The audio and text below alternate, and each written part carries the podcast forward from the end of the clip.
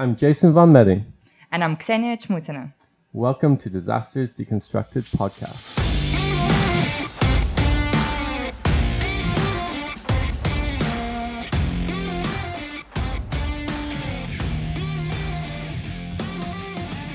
Hey, hi Jason. Hey. Hi everyone. Welcome to another episode of Disasters Deconstructed. Well, this week we are continuing to look at the way that stories and narratives shape our understanding of risk and disasters. And we're also going to frame our discussion around the very important aspect of disaster studies research and practice. So this idea of community participation. What what a task to unpack these two very contested terms. Yeah, it really is. And um, we're so happy today to be joined by Santina Contreras. Hi, Santina. Hi. Thanks for having me. Hi. Thanks so much for being with us. For anyone who doesn't know her yet, Santina is an assistant professor in the City and Regional Planning section of the Knowlton School of Architecture at The Ohio State University. Her research and teaching focuses on the intersection of natural hazards, urban planning, and international development. So, Santina, we are so excited to speak to you today. Your field of expertise working with systemically oppressed communities um, seems to lend itself really well to what we want to discuss which is the idea of participation. So, what do you mean when you talk about participation? Like many of the concepts we discuss in disaster studies, it's a word and an idea that can be used in different ways. So, how do we avoid it being a device that the powerful use in order to check a box or something saying that the community was involved? So, that's a great question. Uh, for me, it's it's actually a little bit loaded, um, and that's because I really feel like um, one of the biggest issues surrounding participation is, exact, is exactly um, what you're pointing out, which is that there are there really is so much variation in perspectives of what participation even is. And so a lot of the work that I do focuses on really trying to understand how we're all thinking about this more broadly um, in an attempt to try to really break down what we mean when we're advocating or requiring participation, um, what sort of actions and activities should we be considering, and really how the various parties that are involved, the researchers, the practitioners, the local communities, how they're all conceptualizing what we all sort of broadly categorize as participatory um, because of the fact that it has been interpre- interpreted so many ways. Um, but all that being said, in my work, I'm specifically looking at external entities, so NGOs, other sorts of organizations and institutions that are working on projects or programs in communities surrounding hazard events um, or in uh, just generally in the global south. And so, pretty frequently in this work, these groups are initiating some sort of effort to involve local community members um, from the area in their organizational activities. And so, for the purposes of my work, when I'm talking about participation, I'm broadly looking at any sort of effort where organizations are involving local communities in some way. Now, that's not to say that all these activities meet my personal sort of understanding or um, ideas about what I think participation should be. Yeah. Um, so I definitely don't want to give the impression that um, I think all participation is created equal mm-hmm. um, because, as you pointed out, there are these really wide vi- variations in the types of activities that are being carried out under this participation umbrella. And so I've seen everything from the inclusion of community members in the high ranks of the organization and being actively involved in the decision making process um, to the total opposite end, where organizations are sort of considering any surface level or physical task involvement as participation. So I pretty much look at all these sorts of things um, to try to make better sense of what's going on in this space. How do you affect change in that space where some organizations are doing it with a certain agenda to tick a box? Um, and there's a much better way to do participation. Yeah. So the participation as a checkbox is another really big one because um, because you know so there's this widespread acceptance that you know we all sort of understand we shouldn't be using a top-down approach and we have to include local communities in our hazards in our development projects. And so this message has become you know pretty universal So much so that we see all of these organizations and governments and others in these positions of power sort of falling in line and attempting to reflect that larger sentiment by including these requirements or measures for participation in their programs, their grants, you know, really any sort of reporting or discussion of their activities. And so we're sort of in this situation where every everyone knows that they have to say that they're doing it.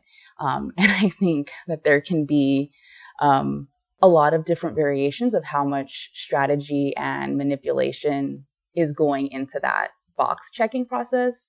So, you know, you have some groups that, you know, might really just not understand what it means and what they should be doing to encourage real participation. Um, but on the other end, you have, you know, very much so people in positions of power that are using this as a tool with no real interest of actually empowering communities. So it's obviously like a really big issue that requires a lot of effort to improve. Um, but I think for me, there's some there's some big problems to sort of think about and one of them is particularly around thinking about like the activities that are happening when those boxes are getting checked. And so that for me is sort of a large area of work of thinking about what sort of activities are happening, um, not just when we say we're doing participation, but what are people actually doing um, that is sort of qualifying that they're sort of considering in that space. Um, I think is a big part of sort of trying to separate what's going on in that conversation.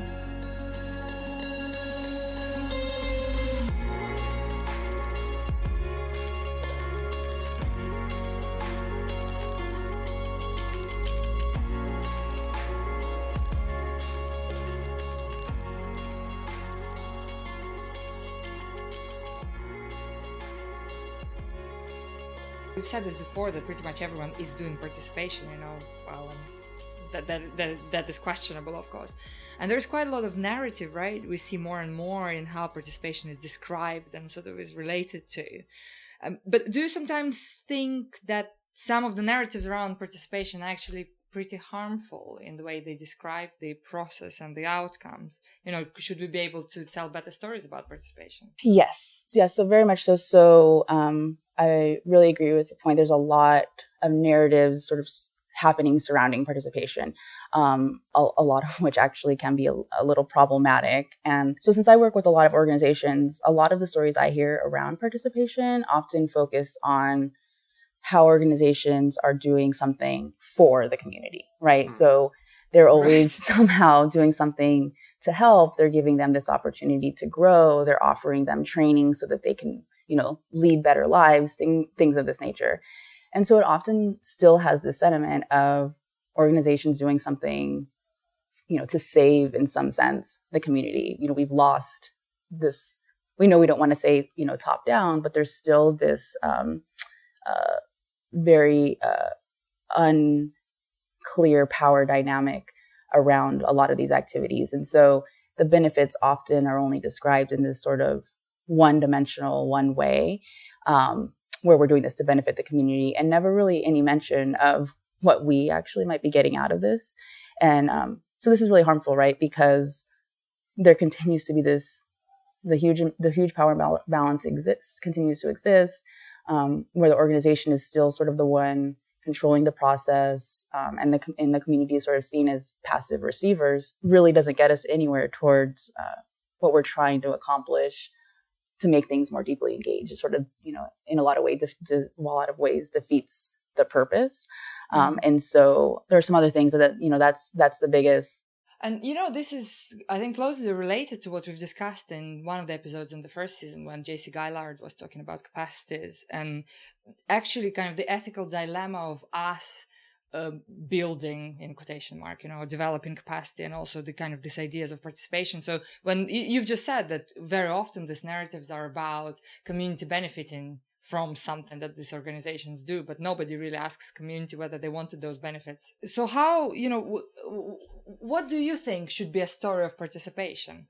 What it is we need to tell and that we're not telling now? So for me one of the the biggest things um you know that I think again a lot of these things seem obvious, but really emphasizing the, the how important they really are and what we're trying to achieve is um, thinking much more clearly about the role of community empowerment and particularly the voice of the community, right? And so something that I'm really focused on um, and I uh, look at a lot in my work is sort of thinking about the role of choice in participation, right? And so our community members even asked how they want to participate you know is there an option to not participate do they get a say in different sorts of phases of the project you know there's um, a big area that's not well discussed in terms of thinking about the ways participation changes and or varies throughout different phases of a project right? And so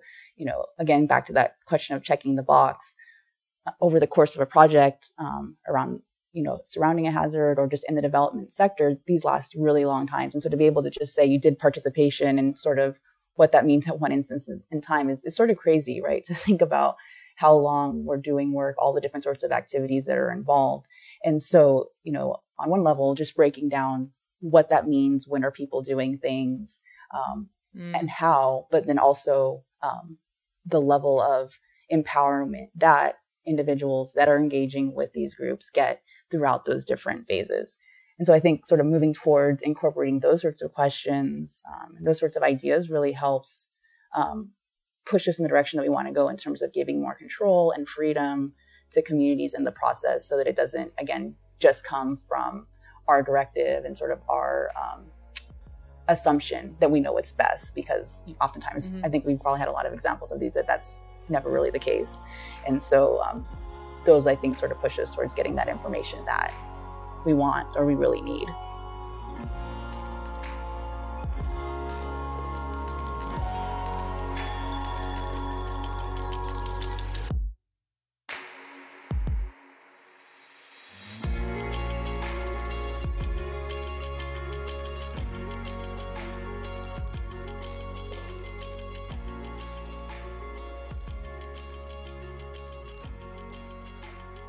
I think this definitely brings to mind the conversations we've had in the past about the manifesto and the power imbalances between North and South and the ways that we can combat that. So I think another thing there is is just that sense of I guess entitlement or superiority.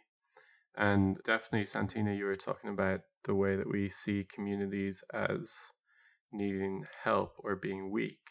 And I think that's another thing that we've previously covered on the podcast um, when we talk about certainly capacities or about vulnerability. It can it can be kind of weaponized against people who we intentionally or unintentionally kind of dominate or disempower. You know. Yeah, and it's it's really interesting because um, it's sort of what becomes sort of fascinating or troubling. I don't really know the right word to use, but um, you know, the whole idea behind sort of engaging in these activities is to potentially avoid that sort of thing. Um, mm. But it, it sort of becomes another way of, you know, recircling the same process. And so, so like I said, there's, um, I think it's, you know, it's only fair to sort of, you know, continue to acknowledge the, the different ways that that happens, um, you know, in the field because, you know, I definitely don't want to, you know only cast blame in terms of um, the sort of the very very manipulative manipulative versions of this because there are these cases where there is just sort of less insight into what's happening which still often has the same results. And so that's not to absolve anyone from not needing to do that. Um, but sort of um, thinking about the ways just because we started to use or absorb more positive or a certain type of language um, doesn't mean that we fix the problem, right? We're just sort of doing the same thing under the mask of a new terminology, and um, which, as you know, you've so kindly pointed out, I think we we sort of love to do, right? This um, love or hate to do this this whole um, you know language, terminology, the rhetoric conversation. I think is is very very all the conversations that you've been having is very connected to this, right? Where yeah. um, you know everything similar like with vulnerability and resilience and all of these things um, we absorb them um, oftentimes without really thinking about what it means in action what we actually are, are we all speaking the same language? Do we refer to the same things? What that actually means for communities? And it just sort of becomes a catch-all um, which for me oftentimes sort of becomes this um, it means everything and nothing all at once. and so what you, um, it is, I don't know, I don't think that any of us are, you know, about to sort of scratch the words altogether, but how do we use them in a way that actually is going to move us towards positive change um, versus the acceptance that just because you said it or you're claiming to do it, that in itself counts, that it's, it's actually making a positive impact. I kind of sometimes think that we're we, it's not just that we absorb words, but we sort of hide behind them, you know. And I sometimes feel that we don't understand ourselves what it is we're trying to say. So it's so easy to say, "Oh, you know, participation of resilient communities" or something like that, right? Sounds so good, um, but nobody knows what it means.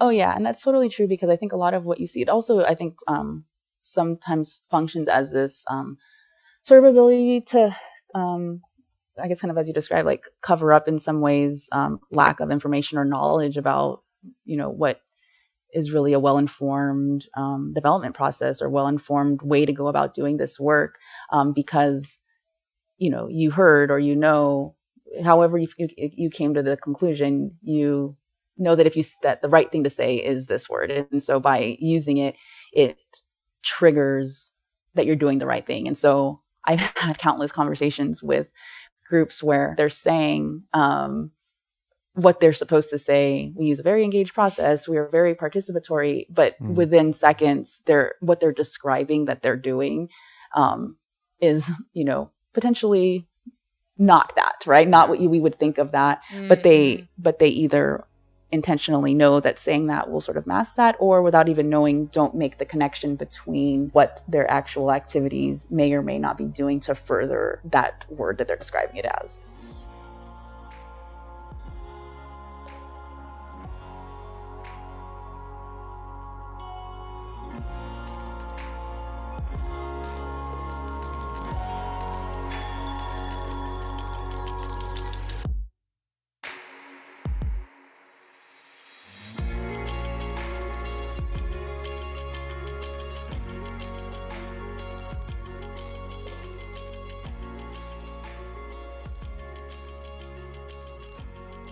So, Santina, last year for the i-Rec conference, you responded with a, a, piece for submitted to the conference, which was in a more journalistic style, and it was part of um, like a effort that we were making to communicate in different ways to tell stories maybe that we don't get to tell through academic papers sometimes. And so I just wanted to sort of get your thoughts on how we can use different ways of communicating and maybe reach to meet, reach different audiences, to tell more compelling stories, and to talk about these um, empowering and emancipatory narratives in our about participation in particular in your case in a, in the way we communicate about science. Yeah that's that's a really great one. So i um, really appreciated the opportunity to be able to um, work towards um, having an outlet to be able to communicate the work the work that I do, the work that all of us are doing um, in these sorts of different sorts of avenues. I think it's mm. really critical, particularly again because the space that I'm working in. Um, oftentimes, the, the the these people that are doing a lot of the heavy lifting in the work that we all do research about um, don't read the academic articles, right? We all sort of, I think, yeah. know that pretty well, right? They don't either have access. That's not you know, that's just not in their space to be deep in the literature. And so oftentimes one of the pushbacks I get in my work is, you know, we're over participation. That's we've set, you know, we've been studying that for so many years and sort of it's just it's exhausted you know we're exhausted about it um, but that's not the space that the people oftentimes the people working in the field are in right yeah. still in need of information um, particularly around what they should be doing you know providing more um, specific uh, details, information around ways that they can do their work better, you know, better practices, that sort of thing. And so um, that's another sort of assumption that I see quite a bit where, again, there are groups that are sort of choosing to not be informed, but I have had a lot of conversations um, with organizations that are eager to have access to these sorts of things that can, you know, it, it, who knows what they'll do with it, but, you know, can you share with me things that are you know tangible things that i can do to sort of improve the work that i do and so i think if we really want to think about making these big impacts and changing the way um, the work is happening particularly around the types of things that are people that are doing with communities we have to think seriously about alternative ways of communicating that because um, you know most of the people that i work with don't want to read my dissertation right Yeah.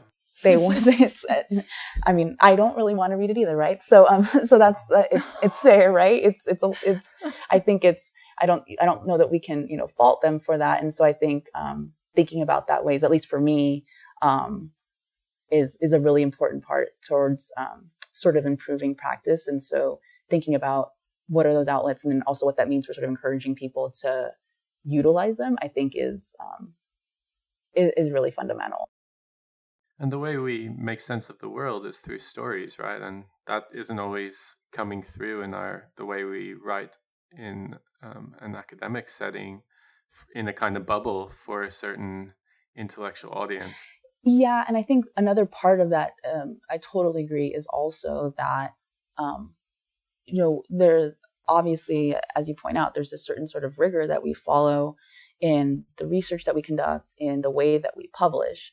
Um, but again, is that giving, telling the whole story and giving the information that is needed, um, particularly around, um, like I find something that's often very missing is um, stories of things that went wrong right? Mm. You know, we don't often talk about um, the failed projects or, you know, kind of using that as a learning tool.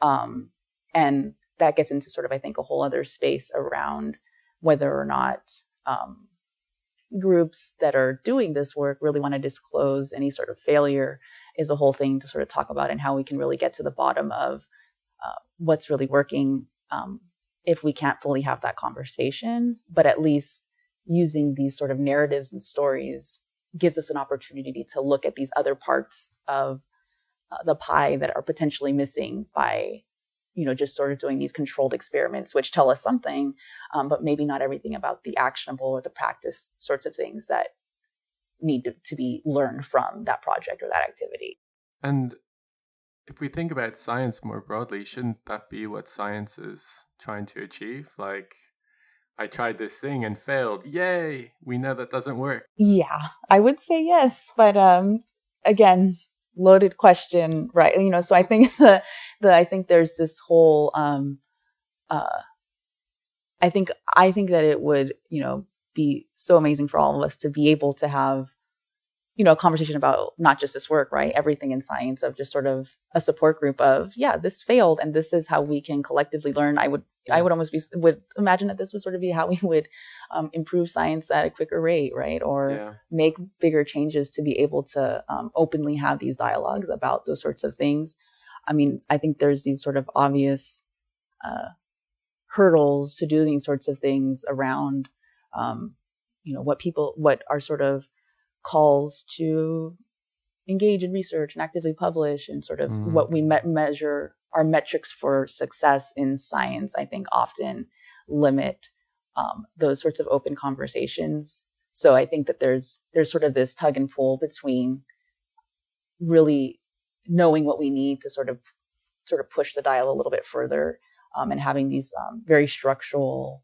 constraints on being able to do that um, and so so so I totally agree.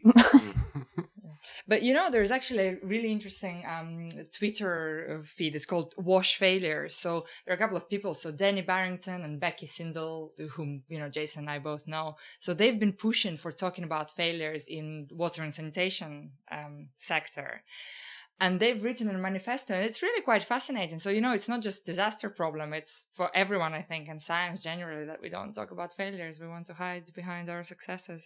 Oh yeah. I i, I couldn't agree more. And also just just the fact that i mean you know especially i'm glad that you kind of pointed out the larger sort of context because yes definitely if you're working um, particularly in the development space all the time you know you'll be in a community and you know it's, it's just sort of um, you know some areas might have these sort of sea of failed projects, right? And you see, I see this a lot also too on the engineering side that I work on. Um, so looking a lot at um, sort of the impacts of projects that engineers do in these spaces.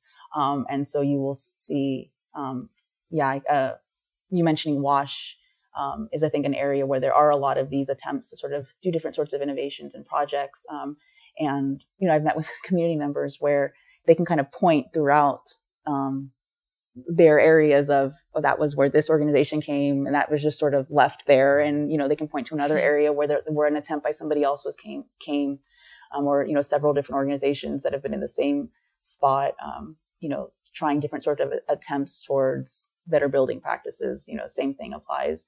Um, and so you see again things that you often see when you're in the field or when you're sort of carrying them out.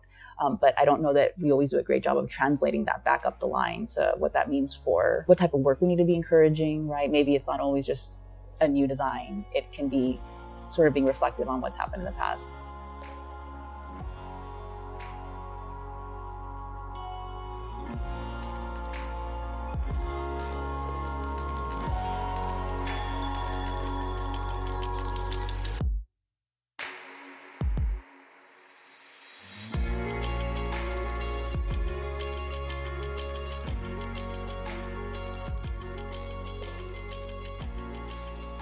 I think it's going back to the participation again, isn't it? Very often we introduce solutions which we don't really consider local population, local context, how they would use that those solutions. They, they work from our perspective, but they don't work from anybody else's. So I suppose that's part of the problem. But you know, talking of participation and wider context, you've worked quite a lot globally. So you worked in Haiti and the US and Mexico and Indonesia.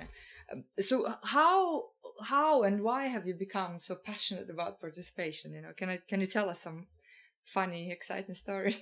you know, for me, it's funny because you know thinking about participation and hazards and development context is something I've been focused on, or anyone that's sort of close to me might say sort of obsessed with for um, quite a while.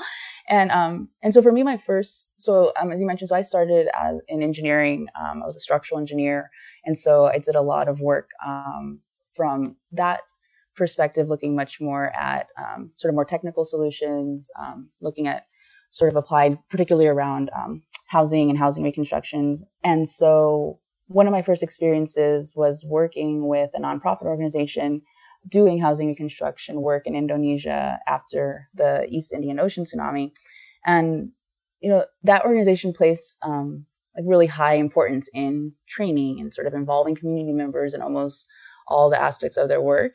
And so I learned a lot about what, you know, deep levels of participation look like from an organ- organizational perspective um, when I had, you know, that experience. And so, um, you know, in practice, what that looks like working in the field, also, you know, what that meant for training and employment opportunities for community members, um, and then also just sort of achieving development goals and objectives, like how that all sort of fit together. And so that was, you know, like a really great experience. It was very impactful for my life. Um, but the funny part was like what was potentially more impactful for me was when I left, you know, I later spent time with a different, you know, different organization working also on recovery projects you know, in similar contexts. Um, and the approaches that I saw were so vastly different, right? And so their efforts towards participation were, you know, very much more closely resembled like the token checkbox approaches that we were, you know, we talked a lot mm-hmm. about. Um, in some instances, it didn't exist at all, right? But they still talked about it in the exact same way.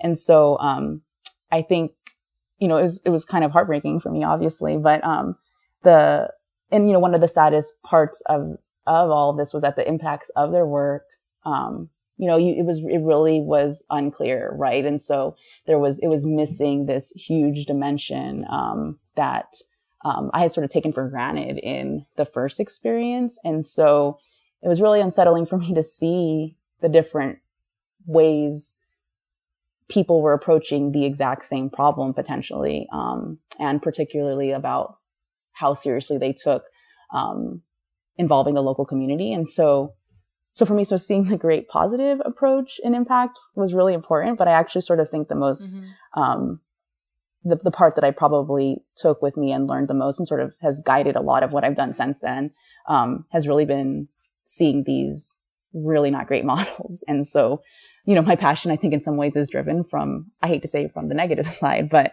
um, really trying to be motivated to think about how we can better understand and improve those efforts.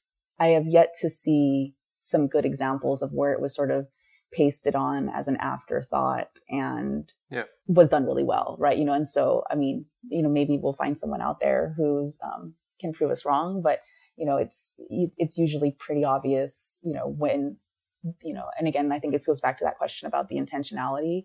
Um, that's where we kind of get into some of these decept- potentially deceptive and different ways that we might be using it. Are we just saying that we're doing participation because um, whatever grant that we're applying to, whatever um, you know funder that we have to report to afterwards, oftentimes now, you know, because of that whole language conversation that we had, those things are required, and so.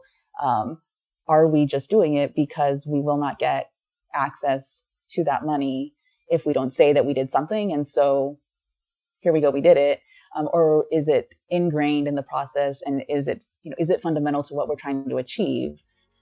Having a community that's more empowered, having a community that can have long-term success because we did that.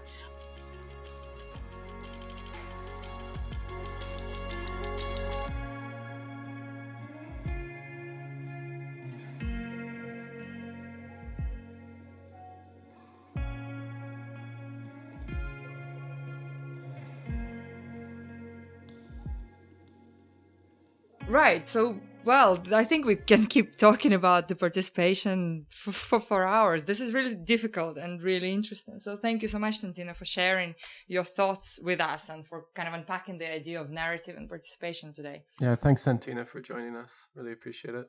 Thanks for having me.